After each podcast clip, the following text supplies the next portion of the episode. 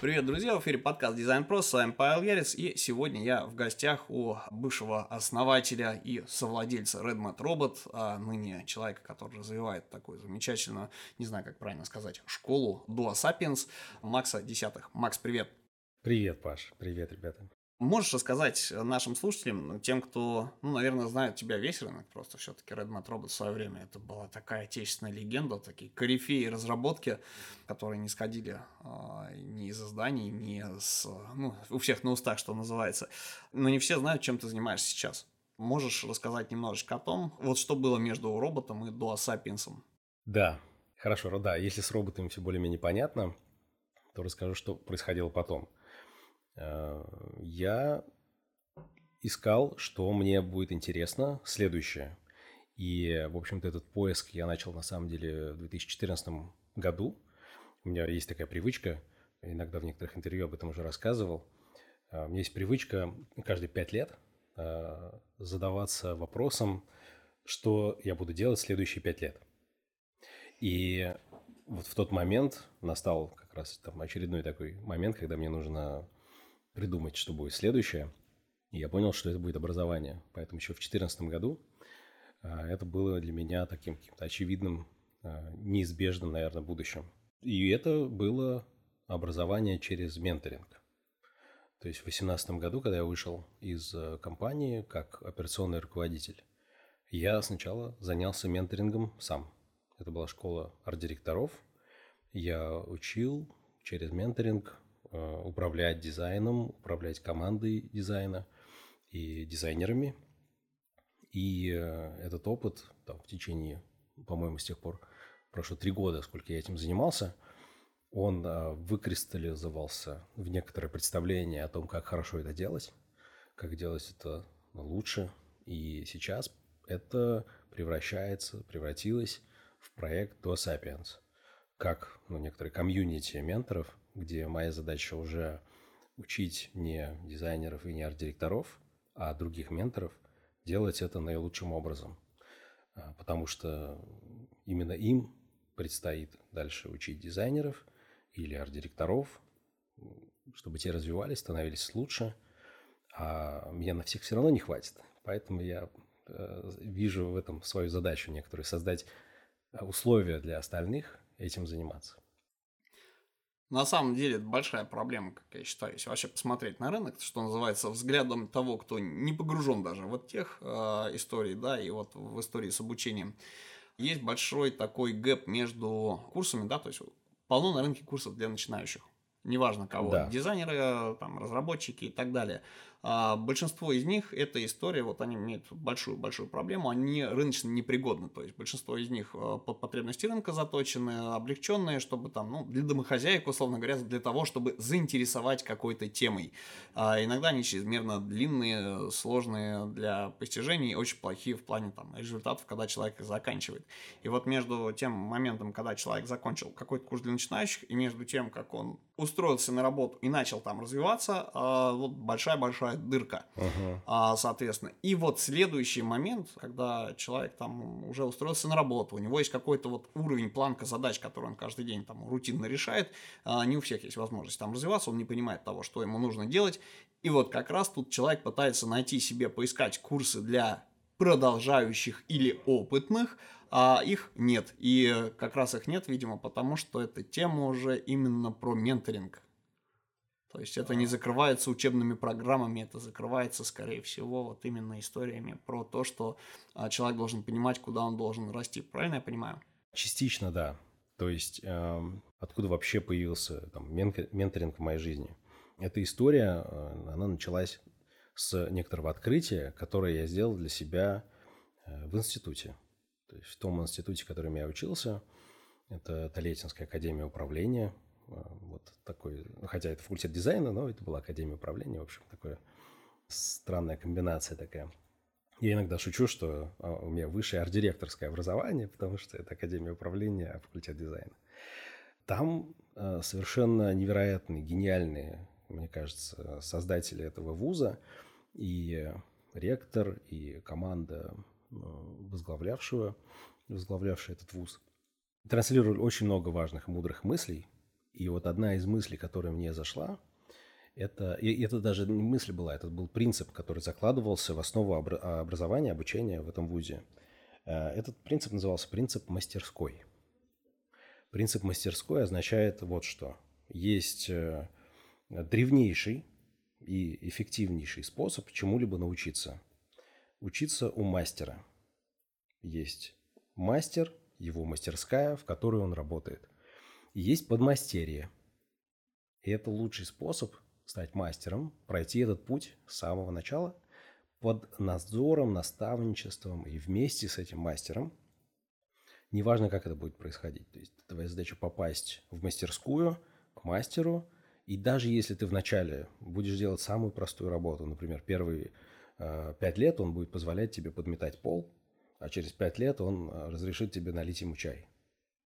И ты следующие пять лет будешь наливать ему чай уже. Ты сделал некоторые там ну, такой себе карьер, скорость карьерного роста. Да-да-да. да. Ну, в общем, это мы говорим про некоторые такой древнейшие подходы, и поэтому можно предположить, что в те времена, когда все было не таким быстрым, как здесь сейчас, тогда это было куда-то приемлемо. Ну, в общем, неважно, это скорее шутка про подметание пола, но смысл в том, что даже если ты подметаешь пол в мастерской, ты получаешь возможность наблюдать за работой мастера.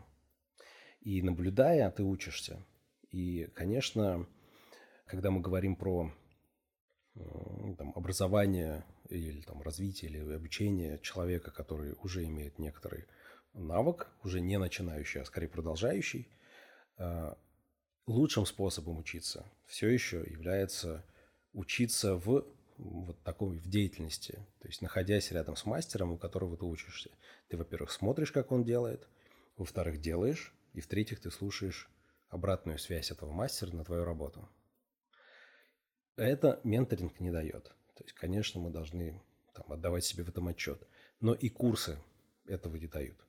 Это дает только ну, настоящая работа, э, на которую попасть, конечно, сложно, если нет каких-то навыков.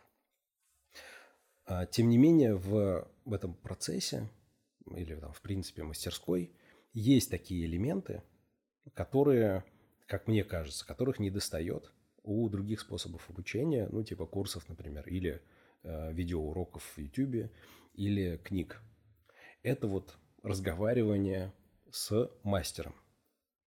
Человеком, который уже имеет опыт большой в том, чем ты хочешь заниматься. Он уже прошел некоторый путь, как говорится, со сам щит, видел всякое говно, и, соответственно, может этим опытом делиться, а еще он может посмотреть на тебя и как-то дать тебе обратную связь, оценить, может быть, твой уровень, прокомментировать, э, что так, что не так, что тебе подходит, что не подходит.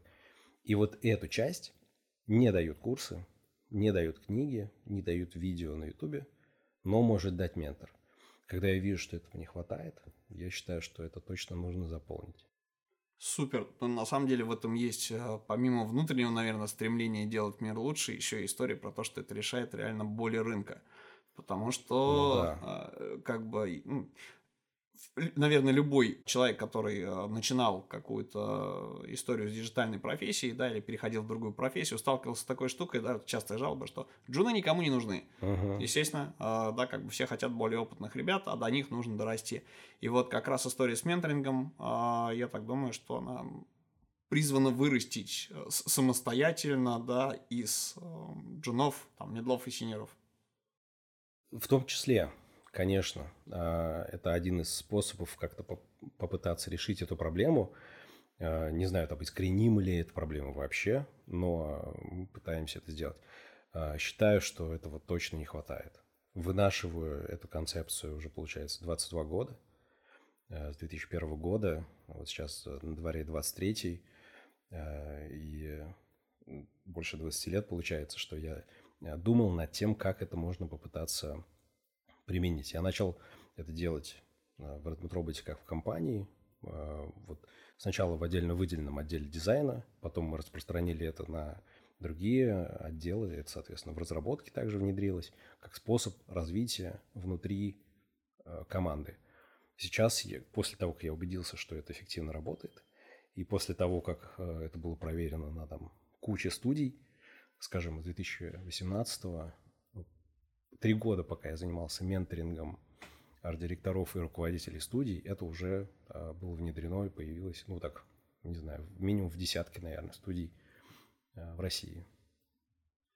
Отличная история. А, то есть, в принципе, если говорить про а, то, как работает история с менторингом, вот э, в чем разница да, между э, ментором и коучем, потому что похожая история, вот, да, вот, э, это понятие, которое мы можем путать, вот, чтобы нашим слушателям было понятней, ну и мне в том числе, вот какая разница?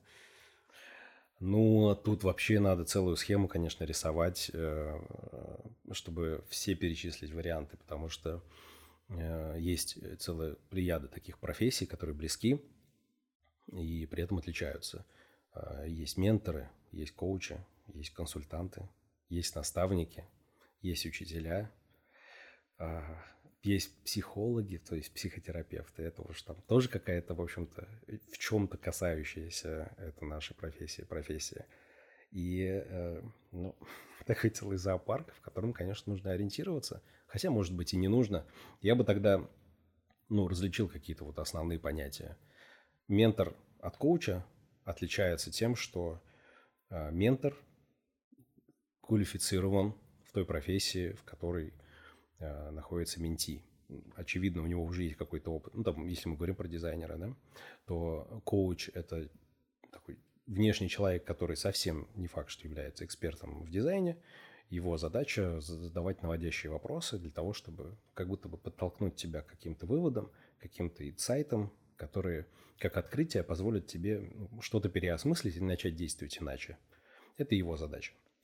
Когда мы говорим про ментора, то э, помимо такой задачи у него есть еще и возможность поделиться своим собственным опытом.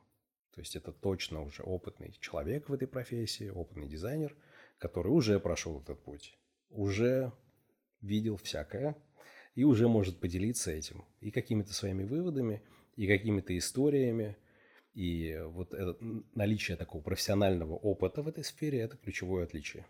Мысль понятно сформулирована, классно. На всякий случай для слушателей уточняю момент, что, да, что uh-huh. говоришь, Макс говорит, что ну, про дизайнеров, да, потому что подкаст для дизайнеров, естественно, что как бы это про любую профессиональную сферу, где вот есть человек, который, что называется, уже наелся, значит, съел пуд соли и может свои знания и инсайты, которые сам себе понял и сформулировал для себя, передать тому, кто является его, ну, можно сказать, учеником, ментируемым. Да-да-да-да-да.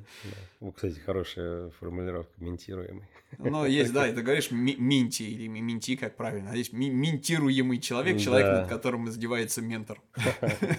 А, надеюсь, что не издевается. Просто раньше все думали, знаешь, пока вот э, условно люди не привыкли к тому, что есть такие ребята, как менторы, лет 10-15 назад из каждого утюга была история «Ищите себе ментора, если хотите вырасти», но ты э, пытаешься так вокруг посмотреть э, себя, да, во-первых, ну, не факт, что у тебя в окружении найдется такой человек, а если он все-таки где-то найдется, ты нашел кого-то в сфере, кто тебе интересен, и, а, что называется, там, по вайбу, по, может быть, каким-то транслируемым вовне а, ценностям подходишь, ты к нему пытаешься подкатить, что называется, на хромой козе, он тебе говорит, а ты, ты мне зачем, да, то да. есть и там все менторство, и, ну, раньше люди думали, что ментор это чувак, который приходит и говорит, говно, говно, говно, а вот это пойдет, mm. вот, да, и не дает какой-то другой обратной связи, а это история все-таки про а, то, что, про, про передачу а, опыта, да, про такое наставничество слэш менторство. Да, ну вот наставник это тоже другой термин, и арт-директор – это тоже такая функция, ну вот это вот э, комментарий раб, к работе, типа вот эта херня, вот это переделай. Это э, art direction. В общем-то, это тот момент, когда у человека э, не столько задача стоит по развитию специалиста, да, сколько задача именно проектная, чтобы этот проект был как-то реализован. Ну, там, дизайн, чтобы выглядел лучше, например. Ну, естественно, руками дизайнеров, да. а не руками арт-директора. Да, да, да, да. То есть это такое делание дизайна чужими руками. Это э, в этот момент арт-директор. Наставник, как отдельная такая роль, а, это, опять же, смежные, они пересекаются и с ментором, и с арт-директором. Но у наставника подход скорее делай так, а, а у ментора ты можешь делать как угодно. А, я делюсь с тобой своим опытом, и дальше уже тебе решать, и твой выбор, как действовать. Это вот тоже некоторые различия между ментором и наставником. Наставник больше подходит э, в, в тех случаях, когда мы говорим об освоении какого-то конкретного хард-скилла. Например, давай вот, э, там, я хочу освоить 3D. И ты находишь э, наставника по этому направлению, который может, ну, как бы явным образом давать тебе вот эти вот рекомендации, наставления по освоению этого навыка. Когда тебя интересует не освоение конкретного навыка, а, а твое собственное развитие, или, например, ты вообще чувствуешь, что ну, как бы непонятно, что делать дальше. В этот момент нужен не наставник, а ментор. Окей, давай попробуем приземлиться в Duo Sapiens а, и вообще в концепцию, как правильно это назвать, школа, платформа, сервис? Мы называем это комьюнити, то есть у нас действительно тоже была дилемма на это счет, то есть что мы, и вот э, потребовалось некоторое время, а, скоро будет год, как, э, как компания существует, потребовалось время, чтобы назваться комьюнити, потому что мы так себя ощущаем. Мы чувствуем это как сообщество менторов в дизайне. В принципе, а, кого бы хотелось в комьюнити видеть как в качестве и менторах, так и в качестве менти. Ментируемых. Не знаю, как ответить на этот вопрос, потому что если мы можем быть полезны, то это замечательно. А дальше уже ну, мы фактически не предъявляем конкретных требований к тому, кто приходит. Очевидно, что ментор, э, к ментору больше требований, да, все-таки не каждый человек может быть, э, может быть ментором, но к менти таких требований мы не выдвигаем. Угу. А если попробовать сформулировать, э, знаешь, как вот как в продукте, вот формулировки понятности ценности предоставляемой, не просто что в целом вот эта история про сообщество менторов, а для кого оно создано. То есть, в принципе, смотри, а можно менторами приходить, заходить на рынок, условно говоря, идти, допустим, по IT-компаниям, говорить, ребята, мы сейчас вам тут э, прокачаем сотрудников, да, которые, на которых у вас не хватает ресурса, например, подписав, например, NDA, а можно идти просто на рынок, да, как бы вот для тех дизайнеров, которые просто гуглят условно там еще где взять ментора на дизайн, вот, или где взять ментора, чтобы вырасти в арт-директор, или где взять ментора, чтобы э, пробить стеклянный потолок и из арт-директора стать кем-нибудь еще, э, например, да, или там э, что-то свое сделать, открыть и совмещать как-то. То есть, вот если в таких формулировках попробовать э, сформулировать ценностное предложение, то как оно могло бы звучать? Um, ну, uh, это, это, это ментор в этот момент становится полезен, когда что-то непонятно. Вот это, наверное, самое такое главное, самый главный момент. Что-то неясно, что-то непонятно. Ну, то есть, если человек э, живет, работает, развивается, чувствует, что все в порядке, не ощущает какой-то проблемы, то все в порядке. То есть, действительно, это не момент, когда э, имеет смысл обращаться к ментору. Как только он чувствует, что он во что-то уперся, в ситуацию, блин, непонятно. Например, непонятно, как развиваться. Я стою на одном месте, не знаю, как преодолеть некоторые, какой-то, не знаю, как будто уперся в стеклянный потолок. Или непонятно, что выбрать. Вот у меня развилка. Туда пойти, сюда пойти, вот сюда пойти. Что делать, что выбрать, не знаю. Нужно посоветоваться. Или, ну, там, не знаю, это может быть даже потолок стеклянный не с точки зрения э, там, навыков, а с точки зрения, да пусть даже заработка. То есть у человека может быть такой вопрос. Я не понимаю, как мне начать зарабатывать больше. У меня вот я получаю какую-то зарплату, разговариваю с руководителем, ничего не получается. Непонятно. Вот какой бы непонятно мы сейчас не назвали, это хороший момент и хороший повод для того, чтобы обратиться к ментору и поговорить об этом вопросе. И ценность в этом, в этот момент в том, что э, после разговора, может быть одного, а может быть нескольких, появляется ясность становится понятно. И как только нам что-то понятно и ясно, уже дальше можно и путь выбрать, и маршрут наметить, и действовать начать. И вот когда ты начинаешь идти в том направлении, которое тебе ясно, понятно, что он тебе подходит, понятно, какие шаги делать, ты начинаешь это делать, у тебя все меняется. Меняется жизнь. То есть я не хочу, чтобы это звучало как-то высокопарно, вот ценностное предложение таковое. Хочешь изменить свою жизнь, вот сюда. Но но фактически, наверное, оно Ну, если не, не так, что оно вот точно так, но оно хотя бы в этом участвует. Часто это помогает. Ну, я попробовал сформулировать это для тех, кто вот, как, как ты сказал, не высокопарные, а вот такие формулировки не понимает, может быть, а, немножечко по-другому, что вся наша жизнь, в принципе, люб, жизнь любого человека – это тестирование гипотез. Вот, даже если ты их не тестируешь специально, ты все равно, как бы, да, делаешь выбор и, соответственно, имеешь какие-то последствия. И история про менторов – это история про выкарабкаться из ямы, а когда ты не знаешь, что делать, у тебя ничего не получается, ты все пробуешь, пробуешь, сдулся уже, сто раз перегорел, и вот, э, как бы, хочется, что называется, не знаю, там, а, запить или заняться чем-нибудь другим, другим, а в итоге тут приходит, появляется ментор, который путем вытаскивания из тебя, задавания тебе каких-то вопросов э, помогает э, найти нужный путь ну, по крайней мере, тот путь, который ты еще не пробовал, который вот тебя зажжет и покажется, что, ага, если я туда пойду, угу. значит, а, наверное, что-то изменится, по крайней мере, так еще не пробовали. Да, да, то есть, вот говоря, опять же, твоим языком про гипотезы, ну, ментор накидает еще гипотез. Обрати внимание, смотри, можно вот так сделать, можно вот так сделать. Приходило тебе это в голову? Нет, не приходило. Классная же идея, давай попробуй сделать так. Блин, точно, спасибо, дорогой. Это так может сработать. Классная вещь. Вопрос. Все-таки так как история про менторство, она коммерческая, иногда люди перерастают своего ментора.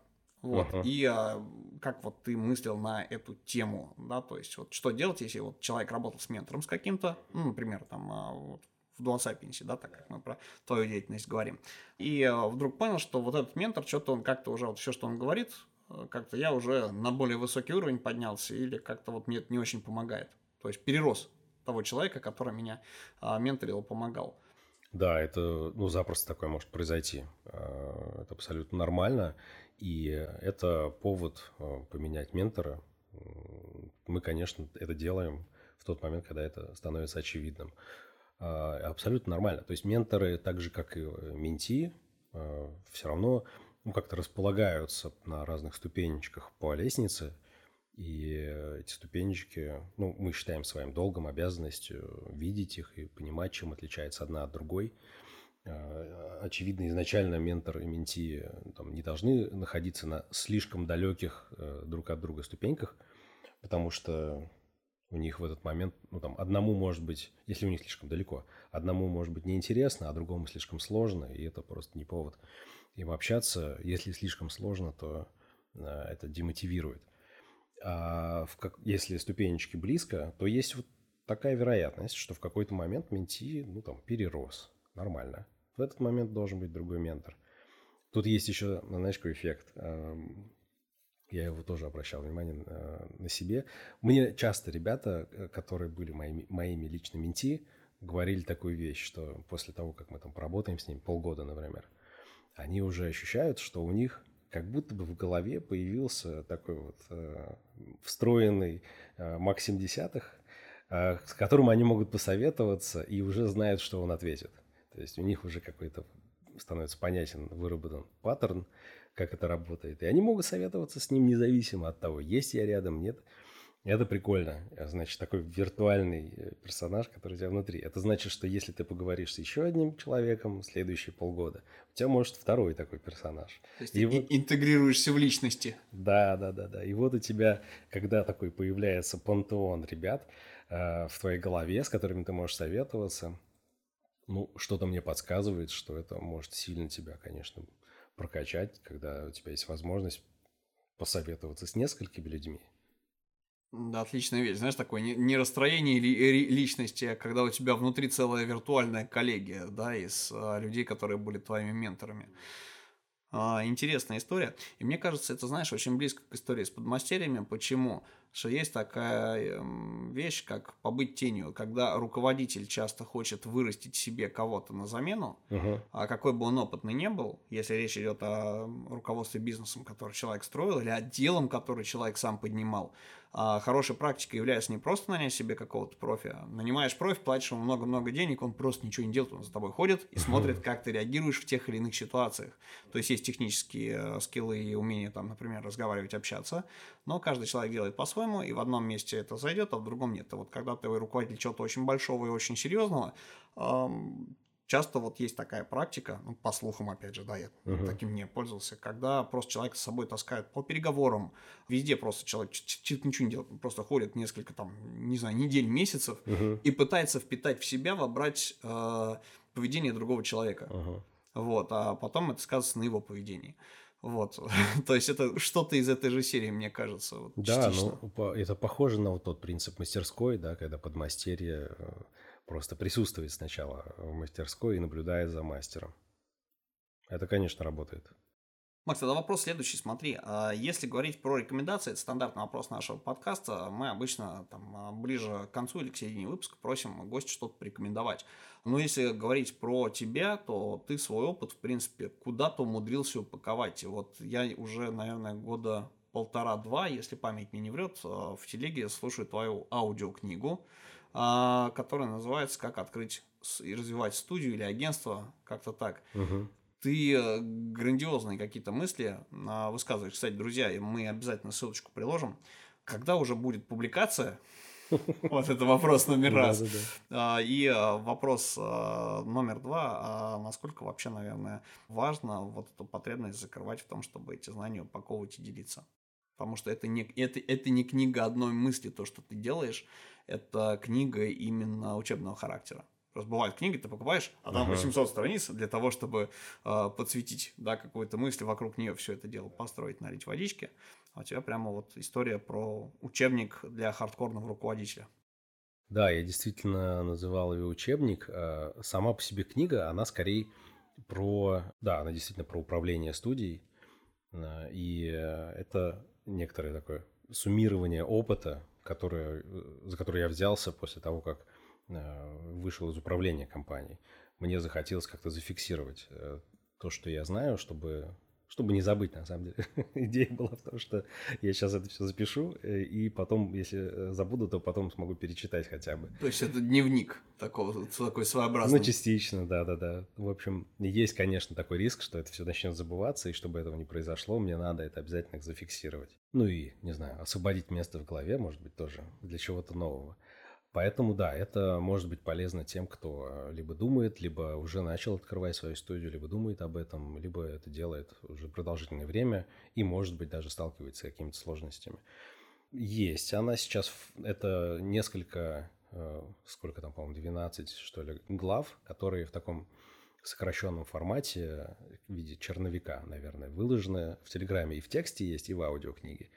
Сейчас идет работа, отвечая на твой вопрос, когда она будет готова, сейчас идет работа над книгой, но я столкнулся с небольшой проблемой. То есть у меня, э, я к этому подошел как э, к проекту, и, э, значит, у этого проекта есть руководитель проекта, но был, к сожалению. То есть в чем проблема? Буквально вот вчера я узнал, что руководитель проекта увольняется, потому что, ты не поверишь, она послушала несколько глав, которые я условно там пишу, Я открыл агентство. и открыла свой, свой бизнес. Гениально просто. Не, ну, а, с одной стороны, Кошмар. я тебе скажу, что это офигеть какое достижение и показатель просто знак качества для книги. Да, спасибо, я очень рад. С другой стороны, конечно, засада. Да, да. Я- ну, то есть, э, как бы это смешно и грустно, потому что, ну, наверное, я не знаю, а тогда книга допишется, нет? То есть следующий человек тоже так поступит со мной.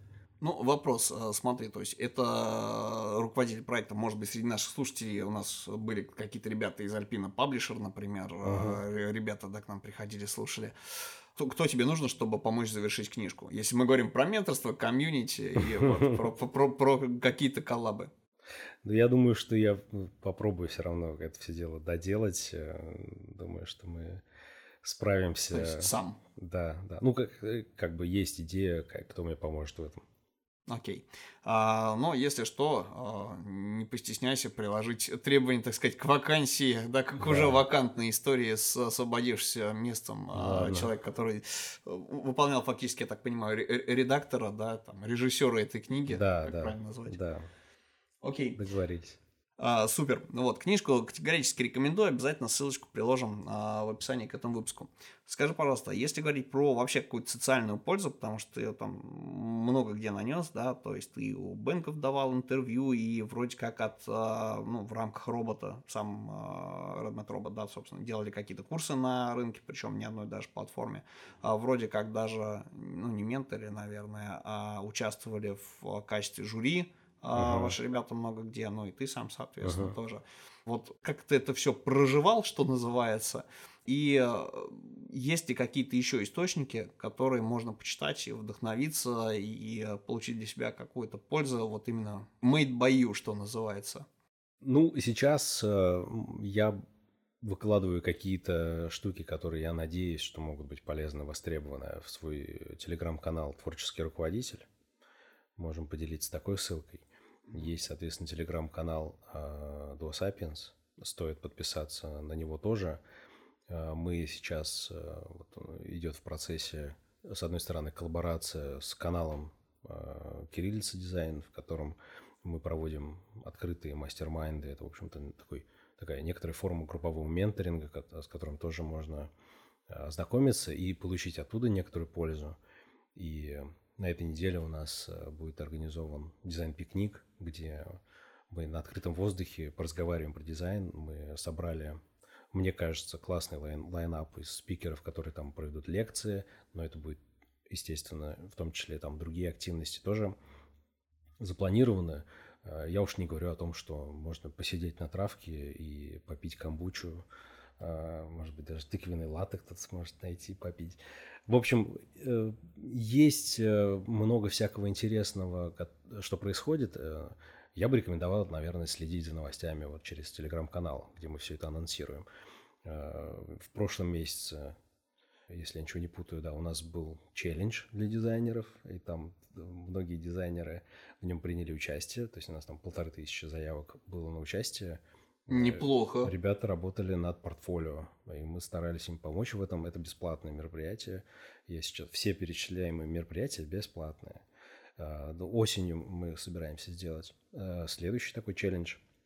Может быть, там даже будет более масштабным, потому что мы лучше к нему подготовимся и учтем какие-то недостатки предыдущего. В общем, такое происходит много и постоянно. Стоит следить, наверное. Думаю, что действительно стоит следить. Многие бесплатные мероприятия действительно создаются силами комьюнити, причем разных. Вот одной из а, задач подкаста вижу, собственно, историю про связку разных профессиональных комьюнити во что-то одно. Чем больше людей задействованы в а, каких-то коллабах, чем больше людей знают друг друга, выходит за пределы своего мира. Да, там, вот, недавно был на Тавриде, ребята, да, собственно, архитекторы замечательным образом буквально за 4 дня, что называется, поженились, поработали в рамках uh-huh. там дизайнерского хакатона с дизайнерами, иллюстраторами, музыкантами и вместе родили свои проекты. И мне кажется, это действительно очень важно что на рынке, помимо супер закрытых, маленьких кастомных а, каких-то комьюнити, с одними и теми же приевшимися людьми, с одними uh-huh. и, и теми же людьми, которые на них ходят, а, да, соответственно, вот все это развивается, да, и перетекает друг друга. Это дает возможность развиваться как рынку, так, ну, наверное, и отрасли, и в стране, наверное, в целом, да, то есть не побоюсь этого слова, это действительно классно. Uh-huh. А, вот вопрос тогда следующий, так как мы говорим все-таки про менторство, uh-huh. а ты упомянул а, то, что в принципе ментор это человек, который испытывает потребность в том, чтобы своими знаниями поделиться, помочь другим, uh-huh. а, да, то как мог бы вот наш среднестатистический э, слушатель, который не знает, не имел, ну, не имел никакого опыта общения с менторами, как вот подойти с вопросом, с запросом, да, сказать, что я хочу вот то-то и то-то, кто бы мне из вашего комьюнити, там, Dual Sapiens смог помочь, угу. и на каких условиях, это тоже, мне кажется, важно. Да, ну, а, первое, наверное, что надо знать, это то, что, а, в принципе, каждый может найти себе ментора, может найти его бесплатно, а, просто имеет достаточную наглость, чтобы обратиться к человеку, который его, не знаю, привлекает его профессиональный опыт, например. И э, это, это базовая вещь, конечно. Ну, я помню, мы когда начинали проект, то у нас чуть ли не вот в один из навыков, который мы хотели, чтобы люди осваивали, э, был вот это, а, было вот это свойство наглости. пожалуйста, будьте наглее. Это поможет вам. Вы сможете более, не знаю, эффективно вливаться в сообщество, потому что вы просто будете меньше чего-то, не знаю, бояться, чего, собственно, бояться и не стоит. Э, поэтому при должном уровне наглости можно найти себе ментора самостоятельно, бесплатно, и ничего для этого не требуется. Другой вопрос, что если это либо не работает, ну, раньше почему-то не, не помогало, э, либо есть еще какие-то останавливающие факторы, то да, можно обратиться к нам. В этот момент это все-таки коммерческая, не знаю, коммерческая фирма, мы делаем это как бизнес. Это значит, что мы, с одной стороны, действительно возьмем с вас деньги за эту работу, а с другой стороны, мы берем на себя и ответственность за то, чтобы э, оказать эту услугу. Мы подберем ментора, которого мы же до этого обучали быть менторами, и мы будем сопровождать вас э, в процессе, будем присутствовать постоянно вместе, помогать вам э, даже планировать ваше время, ваши встречи. А в тот момент, когда вы почувствуете, что вы переросли ментора, мы подберем нового – и будем с вами все то время, что вы будете нуждаться в этой менторской поддержке. Запрос не нужно особым образом формулировать. Запрос может звучать как «я не понимаю, что мне делать дальше». После этого можно нажать кнопку «Отправить», и мы с вами созвонимся для того, чтобы э, уточнить ситуацию, для того, чтобы э, спросить про желание и уже дальше начать обсуждать какие-то варианты, что это может быть.